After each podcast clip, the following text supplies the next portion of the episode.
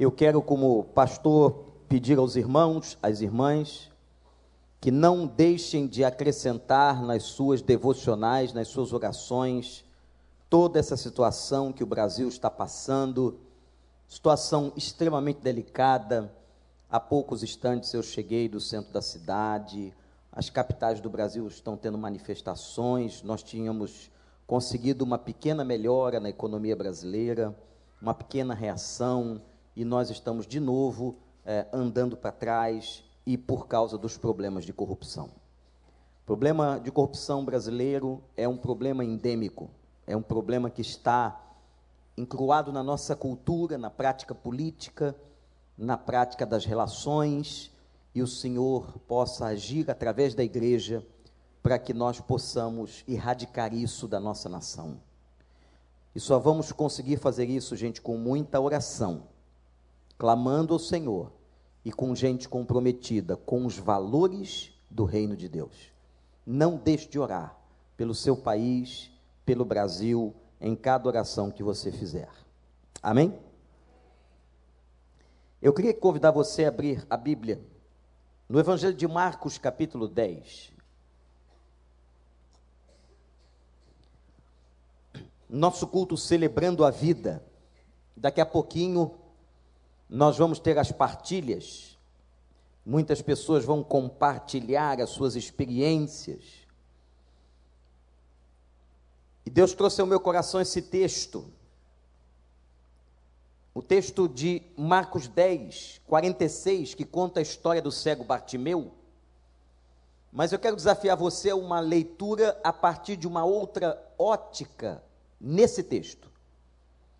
Esse texto ele é muito utilizado em mensagens evangelísticas. A mensagem do texto é muito clara. Jesus passava na cidade de Jericó, encontra um cego. Este cego clama por saber que Jesus está passando na rua.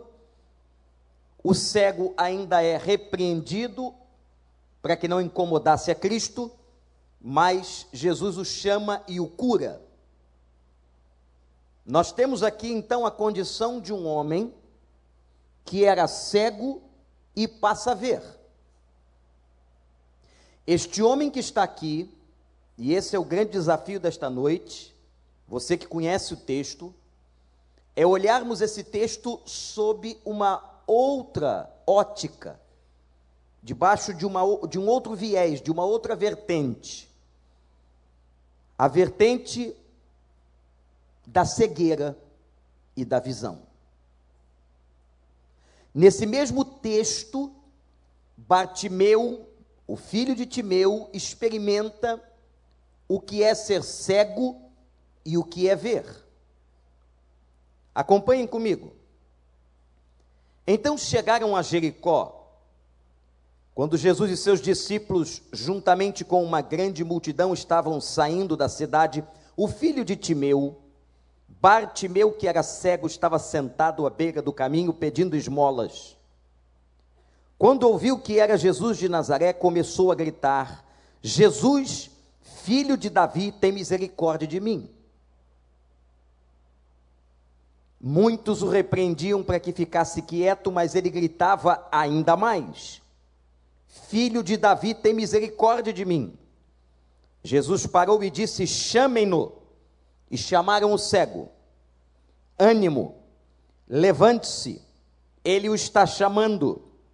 Lançando sua capa para o lado e de um salto pôs-se em pé e dirigiu-se a Jesus.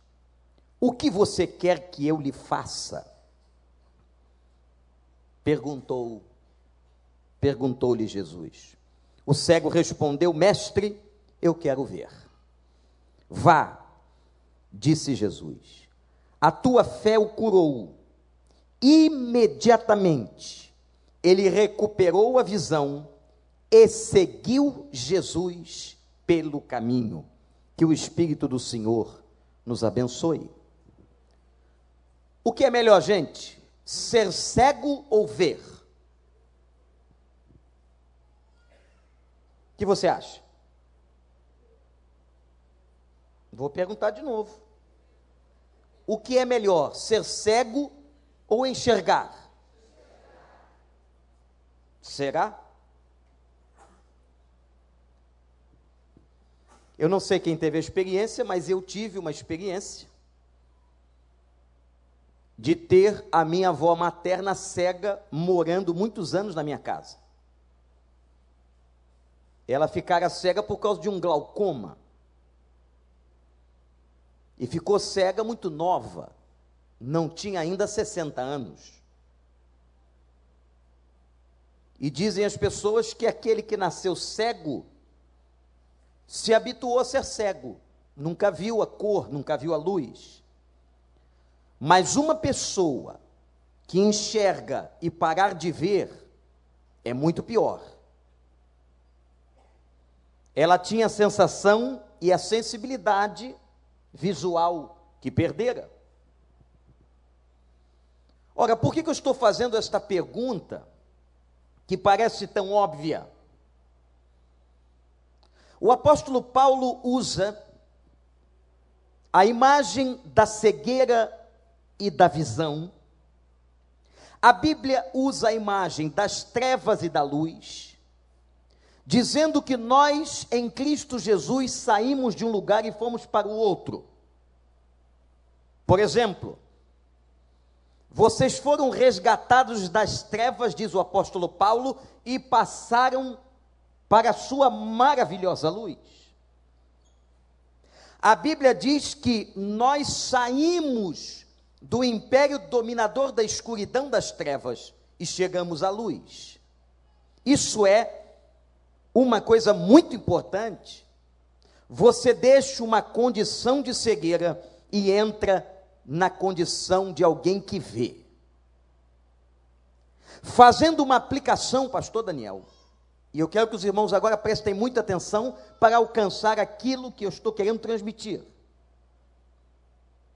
fazendo uma comparação com a realidade da libertação.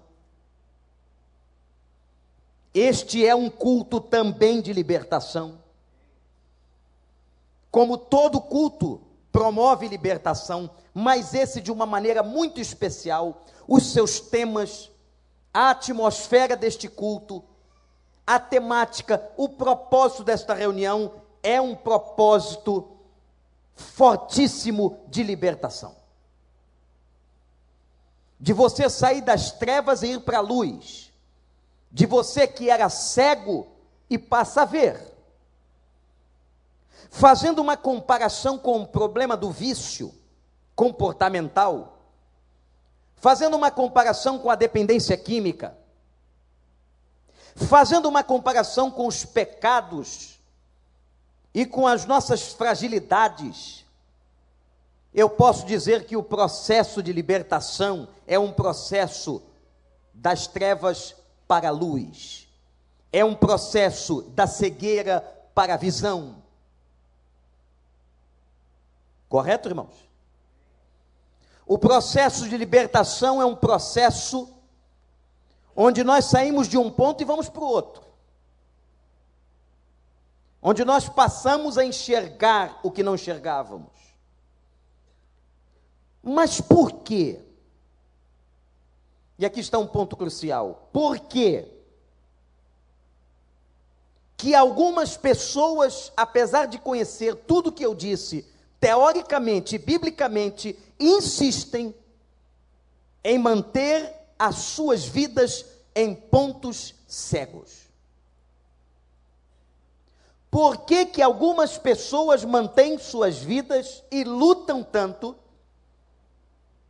para sair da condição da cegueira e viver uma condição libertadora em Cristo Jesus, já que nós sabemos e respondemos aqui que a vida na luz é melhor, que enxergar é melhor do que ser cego, porque é que no mundo, no nosso mundo interior, nós tantas vezes relutamos, brigamos, e passamos momentos de profunda crise nessa jornada libertadora da alma dos cativeiros humanos.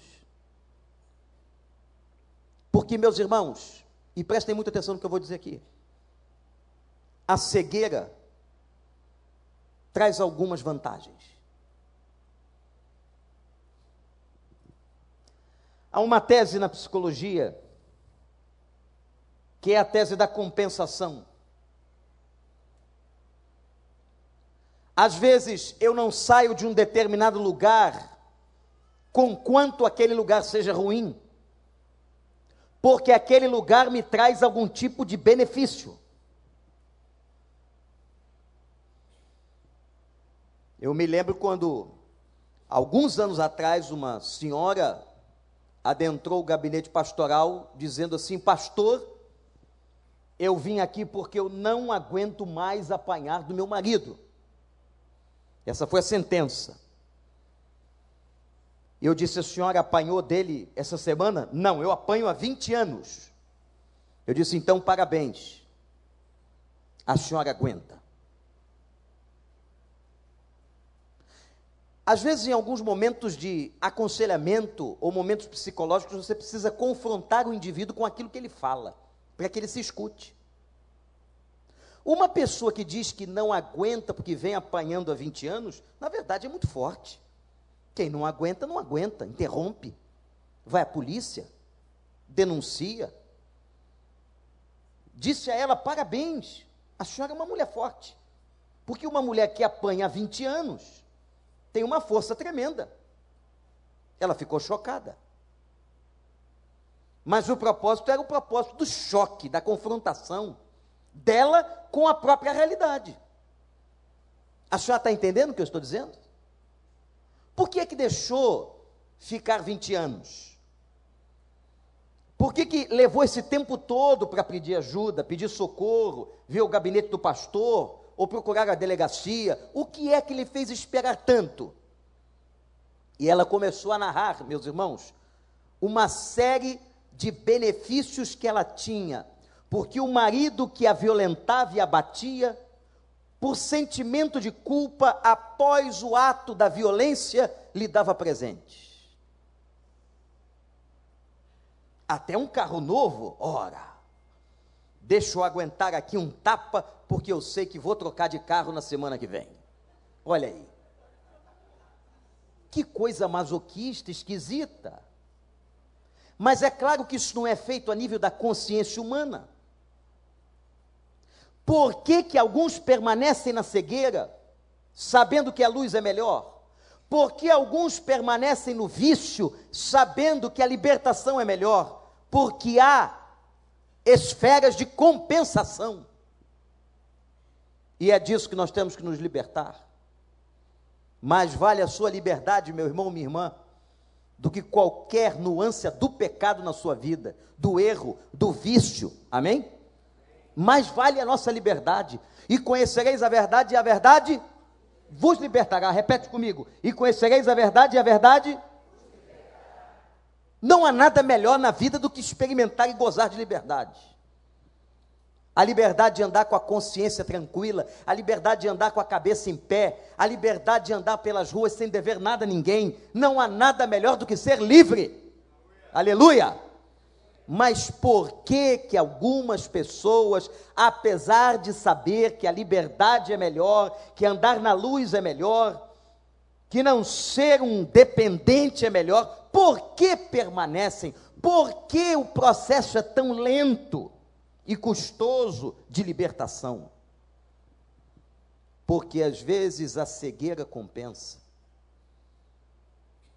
Eu vou lhes mostrar aqui pelo menos três benefícios, por incrível que pareça, que a cegueira de Bartimeu trazia a ele. O primeiro benefício é que Bartimeu não precisava esperar muito da vida. E não precisava se preocupar em entrar, naquela época, na Universidade de Jericó. Ele não precisa se preocupar em ter uma profissão e galgar níveis profissionais elevados. Não, as expectativas de Bartimeu eram pequenas sobre a vida. Por exemplo, qual era a expectativa que ele tinha quando sentava no caminho de Jericó? Era esmola. Expectativa pequena, não é não, gente? Há pessoas que se contentam com esmolas, pastor Daniel. Há pessoas que se contentam com esmolas. Eu quero dizer a você que Jesus não salvou você para você viver de esmola. A não ser por um surto patológico do comportamento, não é admissível uma pessoa saudável que conheça Cristo, que goste de viver com esmolas. Bartimeu tinha uma expectativa de vida muito curta, muito pequena. Ele não tinha grandes expectativas da sua vida. Segundo benefício, ele atraía sobre ele, olha que interessante, olhares de comiseração. Ele mesmo, pastor Daniel, é o autor da frase. Jesus, filho de Davi, tem misericórdia de mim. A palavra misericórdia é ter compaixão da miséria.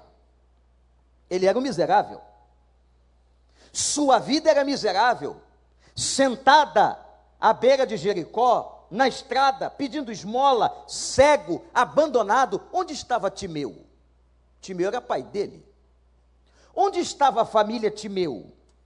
conhecida em Jericó, mas abandonar o seu filho pela rua, certamente com vergonha, certamente achando que aquela cegueira era fruto de pecado, certamente entendendo que Bartimeu era um amaldiçoado, Timeu não aparece para falar com o filho. Timeu não socorre o filho. Pastor Paulo, a família de Timeu, que está citada no texto, deveria ser conhecida, não socorre o seu próprio filho. Ele é um miserável. Mas eu vou perguntar uma coisa para você, para você entender melhor o que eu quero dizer. Você acha que é bom ser miserável? É bom ser uma pessoa que cultiva autocomiseração? Eu sou um coitado. Eu sou um nada. Tenha pena de mim? Tenha pena do meu estado, mas naquela de autocomiseração e da invocação da atenção dos outros para a sua miséria, Bartimeu recebia esmolas, Bartimeu comia com o dinheiro das esmolas, Bartimeu se mantinha naquela vida, ele tinha algum tipo de ganho. Há pessoas nesta vida, irmãos e irmãs, que se contentam com a miséria. A miséria que eu estou falando aqui pode ser uma miséria emocional, não necessariamente uma, uma miséria econômica, financeira, mas se acomodam em estados de miséria emocional. E querem chamar a atenção daqueles que estão ao seu redor de várias formas, dizendo o seguinte: tenham pena de mim. Tenham pena de mim. Não é bom sentir pena de ninguém. Isso não é digno. Atrair ou tentar atrair para si a comoção do outro. Para que o outro, vendo você comovido, lhe dê alguma coisa. Isso é triste mas é um tipo de ganho. Bartimeu, portanto, não tinha expectativas altas.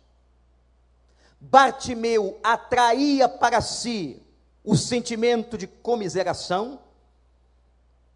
E terceiro, ele era conduzido. O texto declara no verso 49, quando Jesus diz assim: chamem o cego e tragam-no aqui. Ele não podia ir sozinho. Ele não conseguiria identificar o Senhor no meio da multidão, onde ele estava, onde estava Jesus, em que parte da estrada. Por mais que ele tateasse no meio daquele povo, ele precisava de ajuda.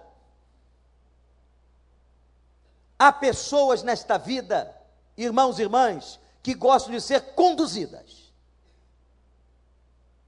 O que é ser conduzido? é quando o outro decide sobre o seu futuro. O Dr. Heavy Cox escreveu um livro fantástico há muitos anos atrás, intitulado Que a Serpente Não Decida por Nós. Onde a tese de Dr. Heavy Cox sobre a queda foi: pelo fato de Adão não ter decidido, quem decidiu por ele foi a serpente. Porque ele não decidiu tomar o lugar que Deus lhe deu, ser o sacerdote e o administrador da terra, Rev Cox disse que, na verdade, quem decidiu o seu caminho foi o diabo, foi a serpente. Ele foi conduzido. Quem é que conduz sua vida? Quem é que conduz a sua vida? Talvez você diga assim, pastor, quem conduz minha vida sou eu em Cristo Jesus. E eu questiono e pergunto e lhe provoco, é mesmo? Você pode estar sendo conduzido por uma outra pessoa, por um familiar, por um amante, por um outro tipo de pessoa que existe na sua vida. E que nem sempre é positivo, nem sempre é de Deus. Mas a cegueira e o fato de ser cego fazia com que Bartimeu fosse sempre conduzido. Guardaram aí os três benefícios, entre aspas, que Bartimeu tinha? Vamos relembrar? Qual era o primeiro?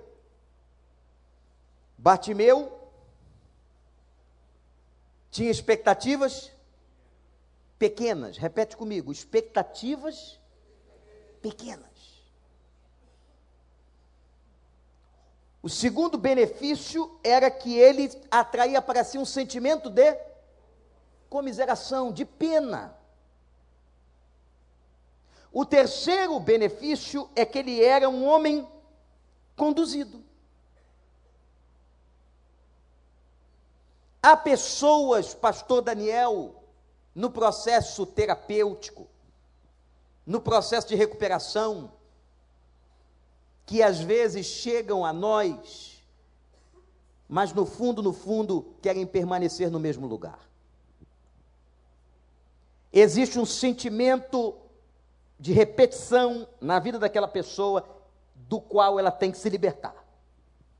Ela tem que entender, ela tem que afirmar, ela tem que praticar que a luz é melhor, que ver é melhor do que ser cego. Amém, gente? Você prefere a luz na sua vida? Você prefere ver? Ou você prefere os benefícios da cegueira? Agora preste atenção, porque a escolha parece simples, mas não é. Toda visão, anote isso, toda capacidade de ver, toda vez que eu venho para a luz, toda vez que eu estou no caminho de Cristo, que é o caminho da graça, que é o caminho de enxergar, que é o caminho da luminosidade, eu tenho responsabilidade. E é aqui, meus irmãos e irmãs, que muito crente não entende o cristianismo. Acha que o cristianismo é só receber e receber e receber a bênção de Deus. Onde está a nossa responsabilidade enquanto crentes, filhos da luz? Como lhes mostrei três benefícios da cegueira de Bartimeu, eu vou lhes mostrar agora três responsabilidades que Bartimeu começou a ter depois que passou a ver. Olha aí, crente. Depois que você entrou no Evangelho, depois que você veio para o Celebrando a Vida, depois que você conheceu a verdade, agora você tem responsabilidade diante de Deus. Como é que se estabelece o processo de julgamento segundo a palavra de Deus. Sem lei não há conhecimento do pecado. Mas a partir do momento que você conheceu a lei, você é capaz de discernir entre o bem e o mal, o certo e o errado. E ao cometer a transgressão, você é responsável por ela. Quando nós saímos ali na rua, daqui a pouco, quem vai dirigir aqui vai encontrar uma lei de trânsito. E a lei de trânsito diz o seguinte: sinal vermelho pare. Sinal verde pode passar. Isto é uma lei. Se essa lei não tivesse sido estabelecida, não faria qualquer diferença a cor dos sinais. Se vermelho ou se verde ou amarelo, não faria qualquer diferença. O sinal só faz diferença por causa da lei. A lei diz: em vermelho pare, em verde passe.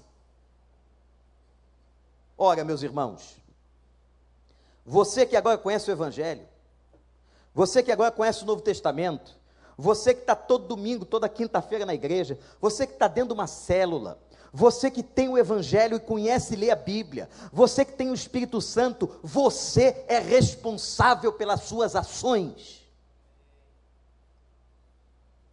E a Bíblia diz que nós seremos julgados por tudo aquilo que fazemos e falamos.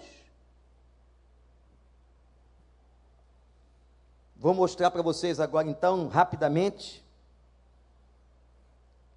as três responsabilidades interessantes que Bartimeu agora passava a ter, porque ele ficou curado. O texto mostra um homem que era cego e viu. O texto mostra um homem que estava numa condição e foi para outra. Igual a gente. Eu não era crente, mas hoje eu sou. Eu não conhecia o evangelho, mas hoje eu conheço. Eu andava nas trevas, mas agora ando na luz. Primeira responsabilidade. Bartimeu, quando passou a ver, Olha aí, crente. Ele precisava tomar decisões. Ele agora vai tomar a decisão, ele tomou uma decisão aqui no texto. O texto declara que ele passa a seguir a Jesus. Aliás, ele tinha tomado uma decisão antes, quando é provocado pelo Senhor, que o Senhor provoca a decisão de Bartimeu, diz assim: O que, que você quer? Olha que interessante. Ele disse: Eu quero ver. Ah, você quer ver? E depois o texto declara que ele, ao ver, decide ir atrás de Jesus pelo caminho. Ele não voltou para a casa de Timeu, seu pai. Ele não voltou para o mercado de Jericó. Ele não vai para a casa de um amigo. Ele toma uma decisão. Qual foi a sua decisão? Seguir a Cristo. Que imagem interessante, que imagem linda, meus irmãos e irmãs. Quando nós nos convertemos, quando nós conhecemos a luz, nós somos responsáveis e precisamos entender que nós temos que tomar decisões acertadas diante do nosso Deus. Decidir, por exemplo, não voltar mais ao pecado velho. Decidir caminhar em direção ao alvo de Cristo Jesus. Decidir crescer Há pessoas que não querem crescer.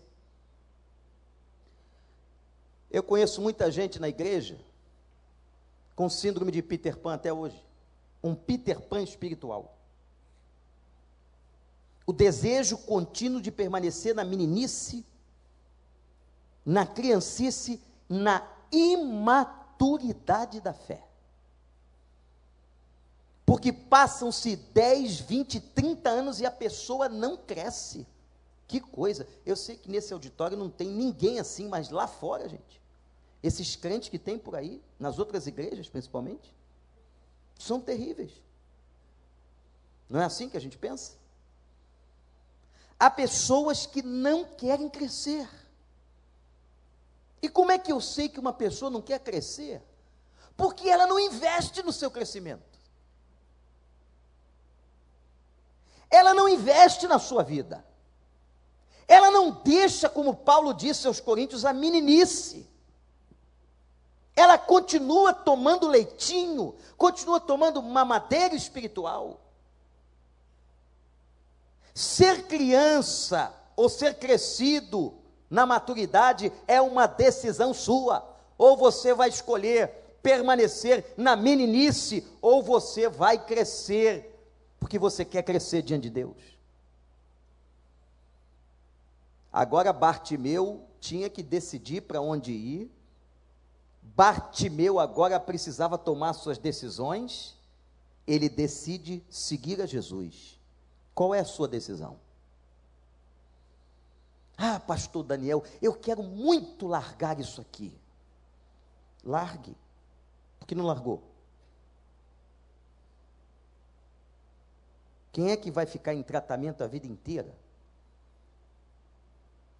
Sobre a mesma coisa. Se Romanos capítulo 6 me dá uma garantia, eu já não sirvo mais ao pecado como escravo, mas agora fui feito servo da justiça. O pecado que habita os meus membros não me domina mais, não por causa do meu poder ou da minha autodominação, mas por causa da libertação que o Espírito Santo me trouxe. Então, meu irmão, minha irmã, você é livre e pode decidir continuar livre, porque o pecado não tem mais domínio sobre os seus membros. Pode dar um aleluia aí ou não? Ou está ruim? É, isso é verdade. Ah, eu não consigo largar isso aqui. Consegue. Consegue. Consegue. Eu posso todas as coisas naquele que me fortalece. Eu não preciso ficar no mesmo lugar. Eu não preciso ficar agarrado no mesmo pecado, porque o Espírito Santo que me libertou, o Espírito que me trouxe para a luz, é o Espírito de libertação. Então não seja sem vergonha. Por isso que Paulo jubila e diz assim: Eu era escravo, agora não sou mais escravo do pecado. Aquele poder que havia nos meus membros não há mais, porque o Senhor me trouxe libertação. Louvado seja o nome do Senhor. Então, pastor Daniel, taca a lenha nessa turma, que não sai do lugar. Essa turma que está na mesma partilha há 40 anos, meu Deus.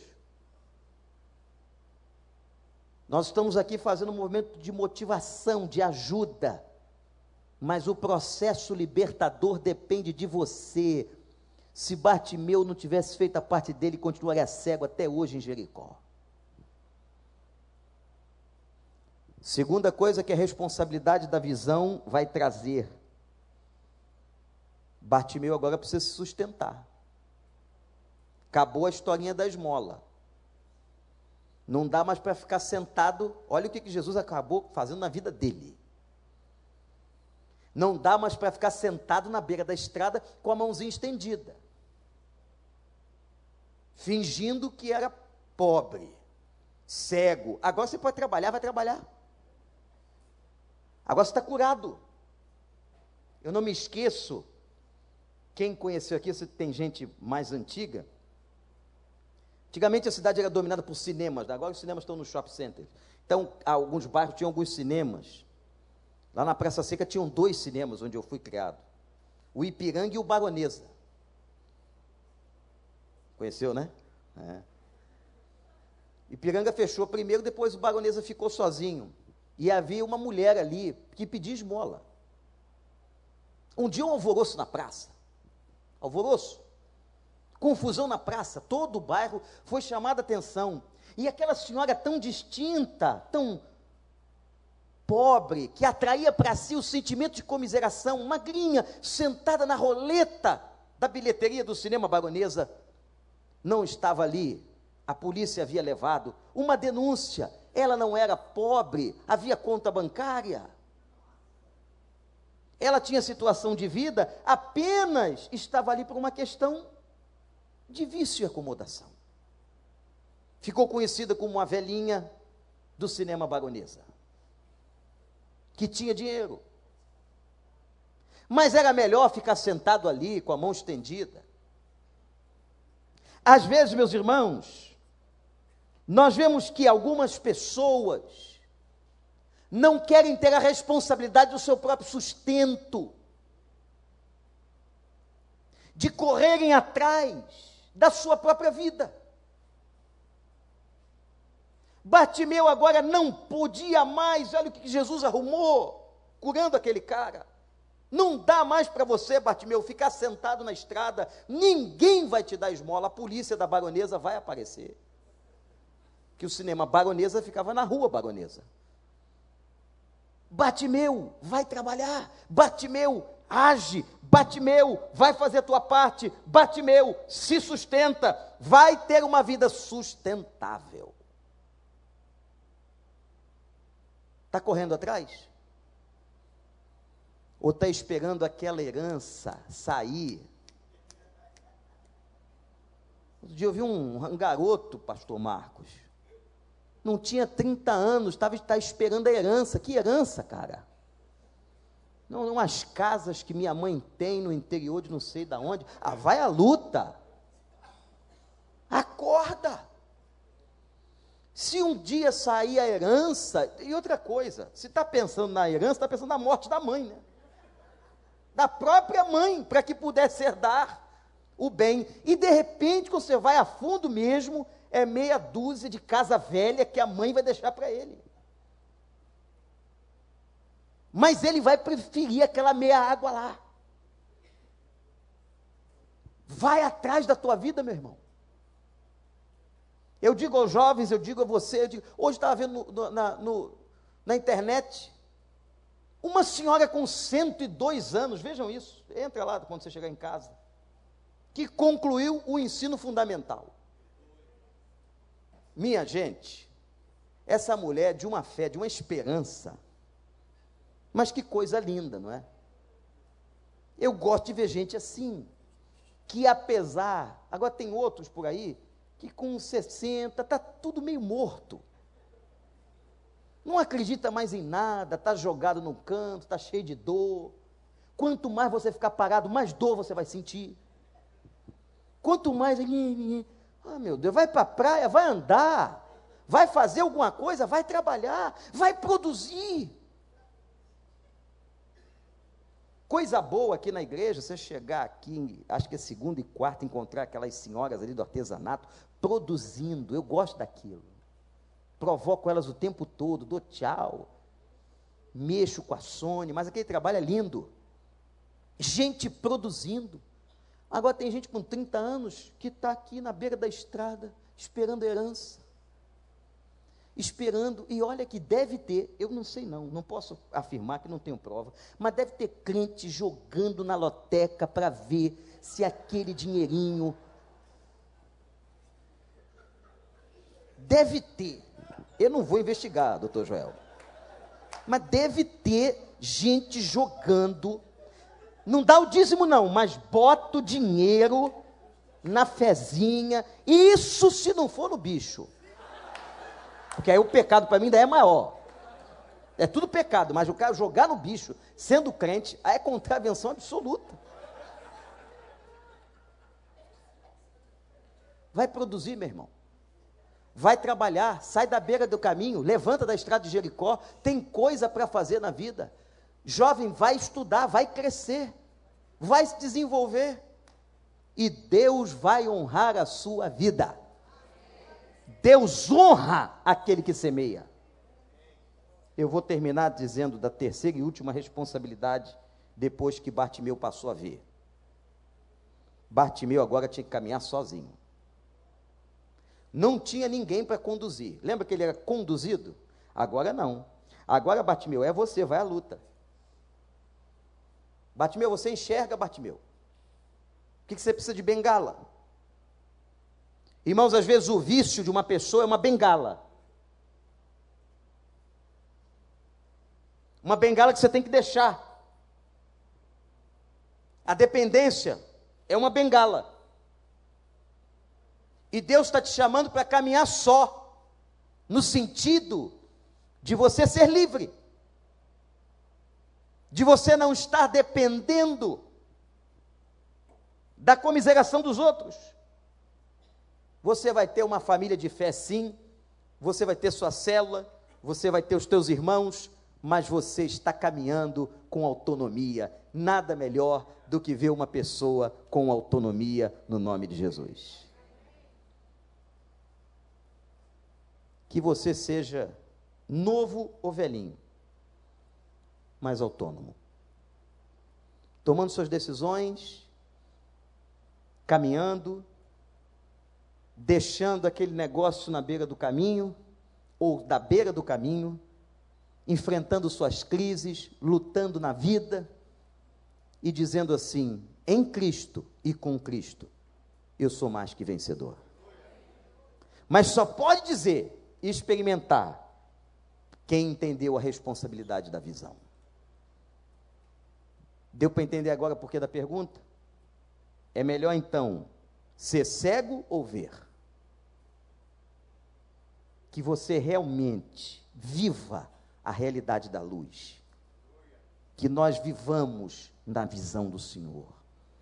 E não nos acostumemos às nossas dependências, aos vícios, e jamais fiquemos sentados pedindo esmola na estrada de Jericó. Que o Espírito Santo nos ajude. Em nome de Jesus, amém. Vamos ficar em pé, irmãos. Glorifique o nome do Senhor. E vamos cantar ao Senhor, agradecendo a Deus. Antes de cantar, feche os seus olhos. Repete com o pastor: Senhor, eu quero ser livre. Ajuda-me a me libertar de tudo que não vem do Senhor. Quero viver na luz. Quero ter visão. Quero ser responsável. Construir com o Senhor a minha vida. Não me deixe ficar na beira dos caminhos, Senhor. Toma-nos em nome de Jesus. Amém. Aleluia.